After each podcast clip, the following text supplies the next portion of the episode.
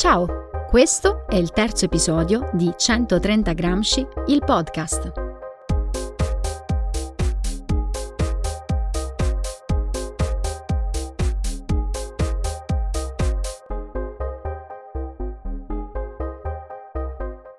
In questa puntata parleremo di spazi urbani e periferie e di come la pandemia ha cambiato le nostre abitudini e la nostra percezione dello spazio domestico e pubblico con un approfondimento a cura di Danilo Lampis e le testimonianze di Linda Di Pietro e Paola Masala. Per iniziare abbiamo scelto tre riflessioni di Antonio Gramsci tratte da Odio gli indifferenti, Quaderni dal carcere e dall'articolo Socialismo e cultura e interpretate dall'attore Simone Caporossi, dall'attrice Azzurra Lochi e dalla danzatrice Viola Centi.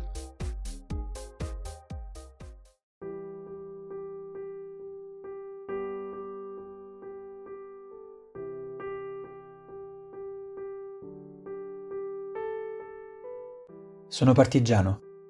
Vivo. Sento nelle coscienze virili della mia parte già pulsare l'attività della città futura che la mia parte sta costruendo. E in essa la catena sociale non pesa su pochi. In essa ogni cosa che succede non è dovuta al caso, alla fatalità, ma è intelligente opera dei cittadini. Non c'è in essa nessuno che stia alla finestra a guardare mentre i pochi si sacrificano si svenano nel sacrificio. E colui che sta alla finestra, in agguato, voglia usufruire del poco bene che l'attività di pochi procura, e sfoghi la sua delusione vituperando il sacrificato, lo svenato perché non è riuscito nel suo intento. Vivo, sono partigiano, perciò odio chi non parteggia, odio gli indifferenti. Bisogna disabituarsi e smettere di concepire la cultura come sapere enciclopedico. La cultura è una cosa ben diversa, è organizzazione, disciplina del proprio io interiore, è presa di possesso della propria personalità, è conquista di coscienza superiore, per la quale si riesce a comprendere il proprio valore storico, la propria funzione nella vita, i propri diritti e i propri doveri. Cultura non è possedere un magazzino ben fornito di notizie ma è la capacità che la nostra mente ha di comprendere la vita, il posto che vi teniamo, i nostri rapporti con gli altri uomini. Ha cultura, che ha coscienza di sé e del tutto, chi sente la relazione con tutti gli altri esseri.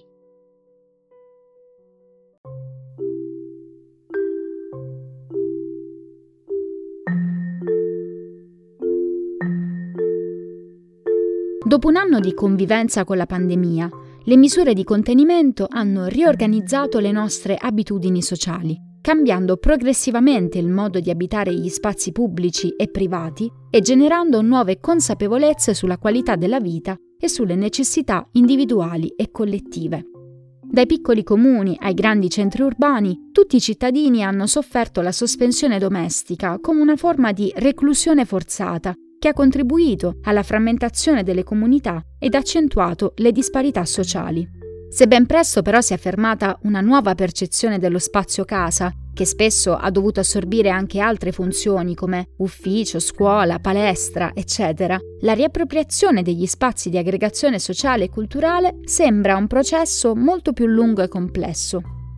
Antonio Gramsci definiva la cultura come la capacità di comprendere se stessi ed il proprio valore storico solo se in relazione agli altri, e le nostre città sono per eccellenza il luogo della relazione. Ma cosa diventano gli spazi del comune quando il contatto dei corpi non è possibile, quando subentra la paura del contagio e dello scambio, quando la solitudine diventa una nuova forma di abitudine, incancrenisce il pensiero critico e genera indifferenza? Lo abbiamo chiesto a Danilo Lampis, ricercatore e docente del progetto Immaginando Gramsci. Utilizzare le lenti interpretative gramsciane per riflettere sulle trasformazioni degli spazi pubblici e delle relazioni causate dalla crisi epidemiologica da Covid-19 è sicuramente un tentativo interessante. Lo è perché il pensiero gramsciano è un pensiero molto attento alla geografia, ai luoghi, alle differenze territoriali e agli spazi, perché grazie a questa attenzione si può capire come chi vive i luoghi, chi vive gli spazi si può emancipare e dunque si riesce a comprendere comprendere attraverso delle storie singole la loro universalità, la loro universalità storica. È per questo che Gramsci oggi riesce ancora a parlare al mondo contemporaneo, riesce a parlare alla storia contemporanea, perché è grazie all'attenzione ai dettagli, grazie all'attenzione ai contesti che è riuscito a interpretare un po' una linea della storia e di come possono cambiare le cose. Instaurando un dialogo immaginario con Antonio Gramsci sugli spazi, oggi ci direbbe probabilmente che gli spazi sono il luogo della cultura popolare, della manifestarsi delle concezioni del mondo delle persone comuni, ma ci direbbe probabilmente anche che gli spazi sono i luoghi in cui si dispiega l'egemonia dei gruppi dominanti sui gruppi subalterni e dunque anche il luogo in cui si resiste all'egemonia. E non sono semplicemente le piazze questi spazi, non sono semplicemente le agorà, ma sono anche i luoghi di lavoro, delle istituzioni, delle scuole, dei consigli comunali.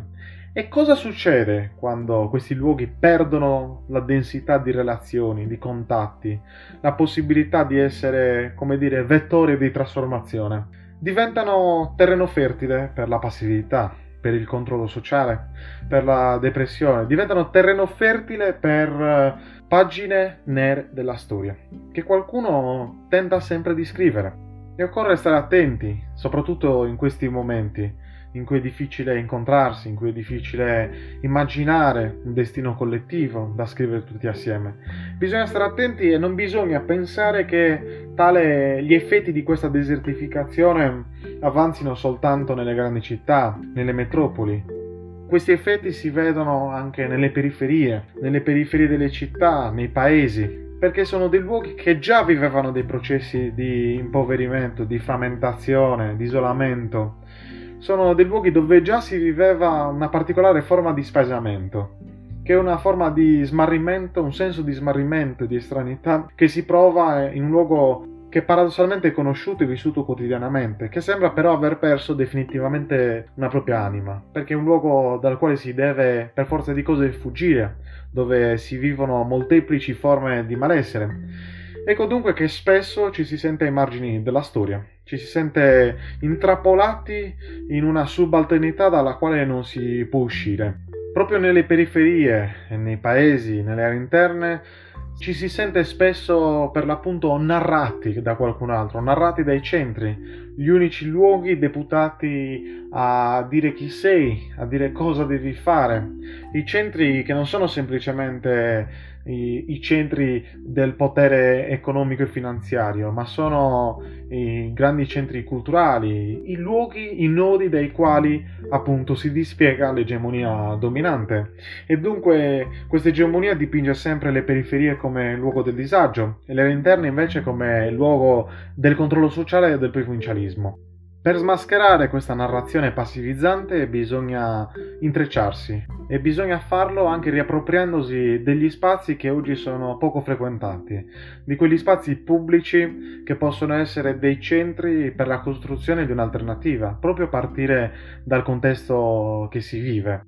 Dunque, quando si immagina una rigenerazione di questi contesti, non si deve semplicemente immaginare una rigenerazione economica, produttiva e dunque politiche del lavoro e via dicendo, ma bisogna immaginare una rigenerazione anche a base culturale, che abbia una funzione di facilitazione di un'autonarrazione da costruirsi pian piano, un'autonarrazione che sia funzionale a costruire un nuovo immaginario condiviso. Parliamo inevitabilmente di una rigenerazione partecipata, che sia un vero e proprio processo di empowerment delle popolazioni locali, dei contesti nei quali si opera, perché soltanto questa tipologia di rigenerazione può favorire una nascita di un'autocoscienza che è il primo passo per rompere la subalternità.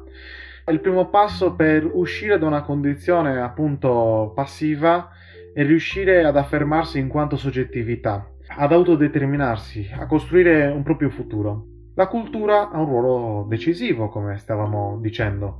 Un ruolo decisivo perché, se lo si legge in un'ottica gramsciana, è qualcosa di simile a una morale, a una filosofia comune in grado di produrre effetti politici e di muovere per l'appunto l'azione storica. E se dunque questa è la cultura, la cultura assume il ruolo quasi di una forza produttiva, che riesce a ridefinire bisogni, che riesce a dare delle risposte che eccedono il ruolo che gli è stato ascritto. È una cultura dunque che smaschera, che serve per rompere narrazioni passivizzanti e che serve proprio per ridefinire cosa è popolare, cosa è condiviso. Faccio alcuni esempi. Non abbiamo bisogno di grandi festival da installare nelle periferie per riqualificarle. Non abbiamo bisogno di dipingere i borghi come dei luoghi del riposo, come dei luoghi fuori dal tempo che sono a disposizione, insomma, soltanto dei turisti, ma abbiamo bisogno di coinvolgere e ricostruire le comunità. Abbiamo bisogno di innescare cambiamenti delle relazioni, di portare il potere in basso, di rompere con l'indifferenza e la rendevolezza. Questo è l'insegnamento di Gramsci, questa è la strada per una rigenerazione a base culturale che sia di parte, che sia un tassello di una ricostruzione del tessuto sociale che vada verso una piena democrazia, che vada verso una democrazia integrale dove non ci sia più una differenza fra governanti e governati, dove siano tutti dirigenti, dove siano tutti padroni e consapevoli del proprio destino, del proprio lavoro, della propria conoscenza. Questa è una rigenerazione a base culturale che avrebbe probabilmente consigliato Gramsci.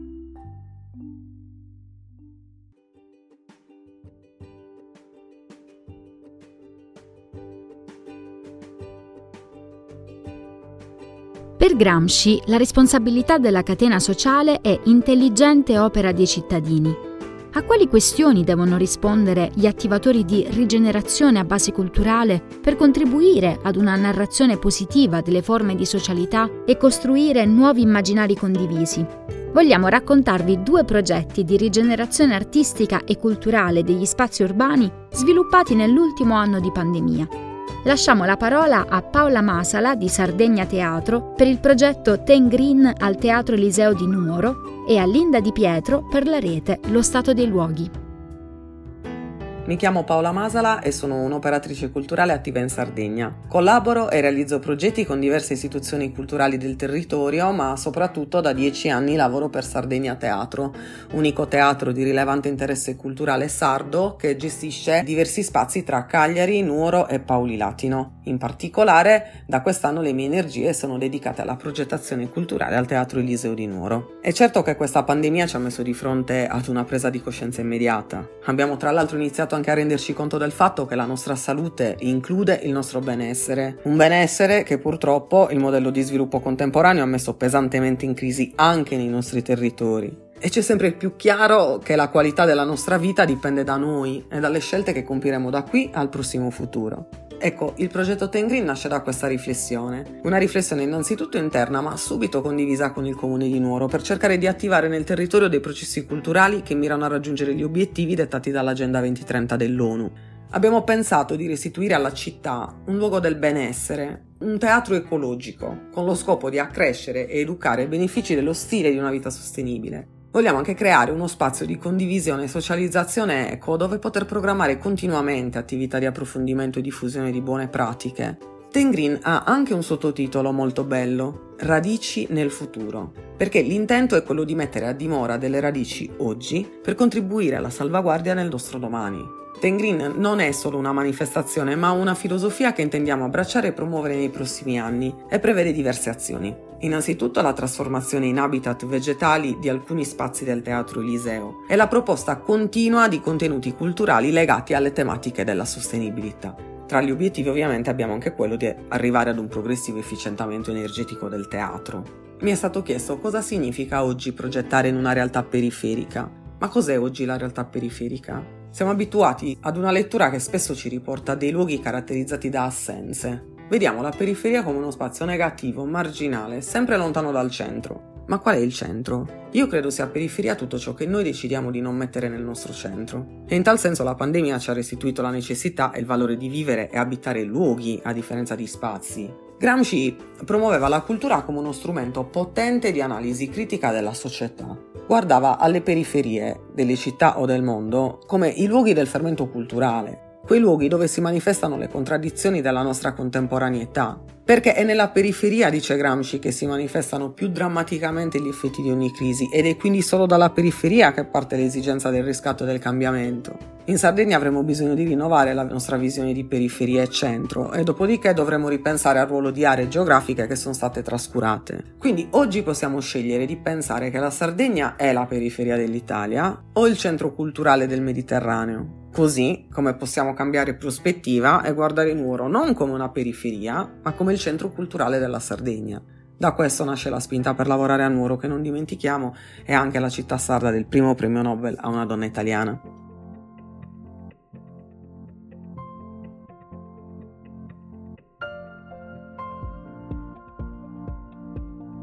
Credo che l'arte e la cultura servano ovunque per immaginare ciò che ancora non esiste. Mi chiamo Linda Di Pietro, sono la direttrice del programma culturale di Base Milano, centro culturale ibrido nato dalla riconversione di 12.000 m2 della ex Ansaldo. Mi occupo da 15 anni circa del rapporto tra arte, città e comunità e con esso di rigenerazione urbana a base culturale, attraverso alcuni percorsi di riconversione di spazi, come ad esempio l'esperienza della ex City trasformata in caos a Terni, o il lavoro fatto sulla manifattura tabacchi di Cagliari. Negli ultimi anni la progettazione culturale e la pratica artistica hanno saputo leggere e prefigurare i caratteri della nuova condizione delle nostre città, nelle quali si frammentano i legami sociali, si acuiscono le disuguaglianze, si producono squilibri e si ricostruiscono equilibri. Intorno a queste riflessioni, condivise con altri operatori, attivisti, artisti e artiste, è nato negli ultimi anni un movimento di pensiero e azione chiamato Lo Stato dei Luoghi, che abbiamo fondato ufficialmente nel luglio del 2020 come rete. Chi fa parte di questa rete è impegnato in varie forme, organizzate o individuali, in progetti di riattivazione che trasformano spazi abbandonati, dismessi, parzialmente inutilizzati, in centri di produzione culturale generativi, inclusivi e abilitanti per le persone e le comunità.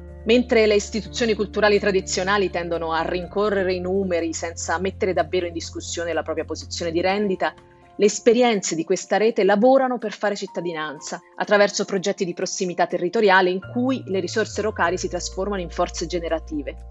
Sono esperienze sensibili che hanno saputo intercettare domande latenti, acquisire nuova consapevolezza delle condizioni fisiche e umane dei nostri luoghi. Sono esperienze che sanno prefigurare futuro, che sanno restituire agli spazi un valore umano e sociale prima ancora che economico. Vanno da Favara con Farm Cultural Park a Mare Culturale Urbano a Milano, passando per Caserma Archeologica a San Sepolcro e Ovest Lab a Modena e molti altri, diffusi su tutta la penisola, dalle città fino alle aree interne. Durante il lockdown lo Stato dei Luoghi ha promosso la creazione collaborativa di un esperimento, un alfabeto che cogliesse il cambiamento del linguaggio nella condizione in cui ci trovavamo. Il risultato è stato uno straordinario work in progress che è ancora in formazione e che al momento è fatto di circa 400 parole che ogni giorno aumentano. In questo nuovo lessico io ho proposto la parola presente, presente come tempo in cui stare a contatto con il problema, essere nel presente, essere presenti a se stessi e rendere presente ciò che manca. Questo presente continuo ci permette oggi di impegnarci in attività immaginative senza l'ansia di doverle trasformare subito in realtà, ma con la serietà di un paziente costruttore di mondi. Può essere il momento giusto per non preoccuparsi troppo del futuro e per scegliere anche di non voler più tornare indietro. In quest'ultimo anno di pandemia per me è stato fondamentale essere consapevoli della necessità di adattamento che questo tempo ci stava mettendo di fronte in modo feroce e in alcuni casi anche definitivo. A cultura chi ha coscienza di sé del tutto, chi sente la relazione con tutti gli esseri, diceva Gramsci. La dimensione della coesistenza si è fatta sentire non tanto più come speculazione filosofica, come tema di biennali, ma come necessità concreta e reale, improvvisamente. La domanda sul come torniamo a vivere tutte e tutti insieme su questo pianeta è diventata urgente e ci siamo chieste e chiesti se i nostri luoghi, i luoghi dello stato dei luoghi, potevano effettivamente mettere in campo una risposta, come potevano diventare luoghi del nuovo stare insieme. La flessibilità e la porosità che caratterizzano i nuovi centri culturali è stata evidente già nella prima fase di emergenza generata dal Covid, quando molti di questi luoghi hanno rapidamente adattato, mutato le proprie attività. Dove era impossibile continuare ad operare, come luoghi della cultura, alcuni hanno messo a disposizione i propri spazi per azioni di solidarietà, sociali, educative, sono divenuti punti per la raccolta e distribuzione di beni necessari, come il rapporto che è nato per esempio tra Base Milano e le brigate volontarie, oppure il lavoro che ha fatto Exfadda Brindisi. Alcuni hanno saputo gestire e affrontare l'alternanza fra aperture, chiusure, obbligate e continuative, spostando le proprie attività al di fuori dello spazio fisico, muovendole all'aperto. Tra tanti esemplari l'esperienza del Locomuseo Mare Memoria Viva di Palermo, che con il concetto di museo chiuso e spazio aperto ha realizzato, insieme agli artigiani locali, un velocipede attrezzato per attività educative nello spazio pubblico urbano e con questo ha potuto continuare a collaborare alla didattica. Diciamo che è presto per poter trarre previsioni e solo con il tempo potremo dire quanti di questi centri culturali siano e a quale prezzo effettivamente sopravvissuti alla crisi in cui li ha spinti la pandemia. Tuttavia, molti di questi hanno mostrato grandissima antifragilità. Il presente ci ha messo di fronte ad alcune scelte e opportunità per costruire nuovi immaginari condivisi per una duratura rigenerazione a base culturale. Ma ricominciare richiede la capacità di essere veramente nel presente. C'è bisogno di organizzazioni che siano in grado di progettare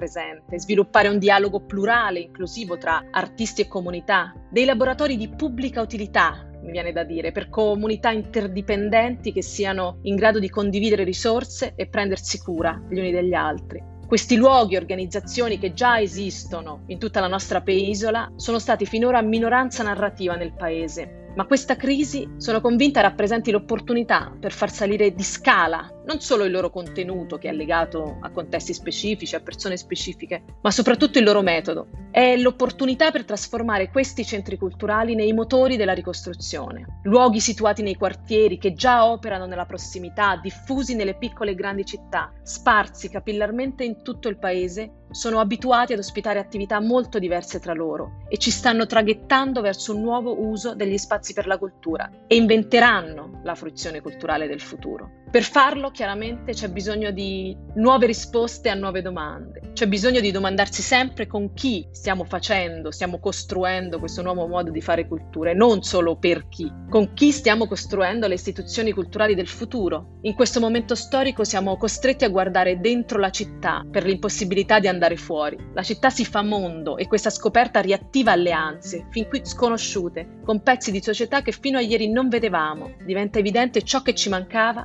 e si attivano energie e progetti per l'inclusione e il coinvolgimento di una pluralità di voci provenienti da background culturali, economici e sociali molto più ampio e diverso di prima. C'è bisogno di una rinnovata alleanza tra artisti, operatori, comunità che si riscoprono pezzi di un solo processo di cambiamento, che esce dalla dittatura dell'evento, della singola attività e entra nella possibilità trasformativa dei processi di rigenerazione, lunghi, pazienti e necessari per produrre impatto sui territori. C'è bisogno infine di uno sguardo diverso sullo spazio pubblico. Gli spazi della rigenerazione urbana a base culturale sono quelli che Chantal Mouffe chiamerebbe spazi di nuovo agonismo, dove si manifesta il conflitto, ma si riscopre anche la dimensione conviviale aggregativa.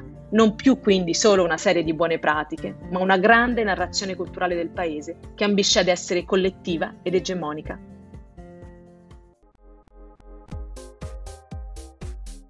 Questa puntata è giunta al termine. Ti ringraziamo di aver ascoltato 130 Gramsci il podcast. Questo episodio è accompagnato da un progetto fotografico inedito realizzato dalla nostra fotografa Ilaria Giorgi. Una mostra virtuale ispirata ai temi del podcast che si arricchirà di puntata in puntata. Guarda subito il terzo fotoracconto sul nostro sito tessutourbano.it slash 130 Gramsci podcast.